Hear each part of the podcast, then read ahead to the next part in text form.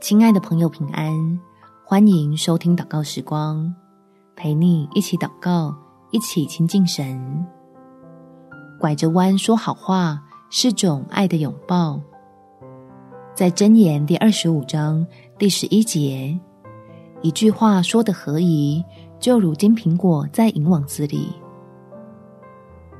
当我们快要说出会破坏关系的真话，试着以同理开始。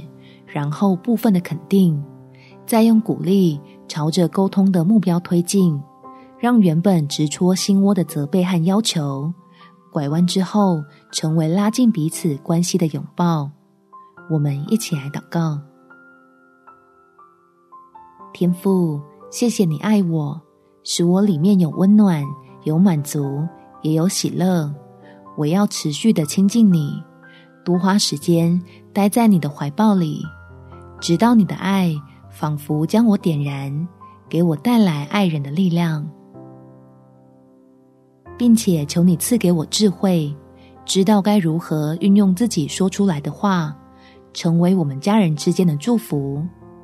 愿意练习用多花心思的方式，让爱更好的被表达出来，好帮助彼此的关系得到维护与建造。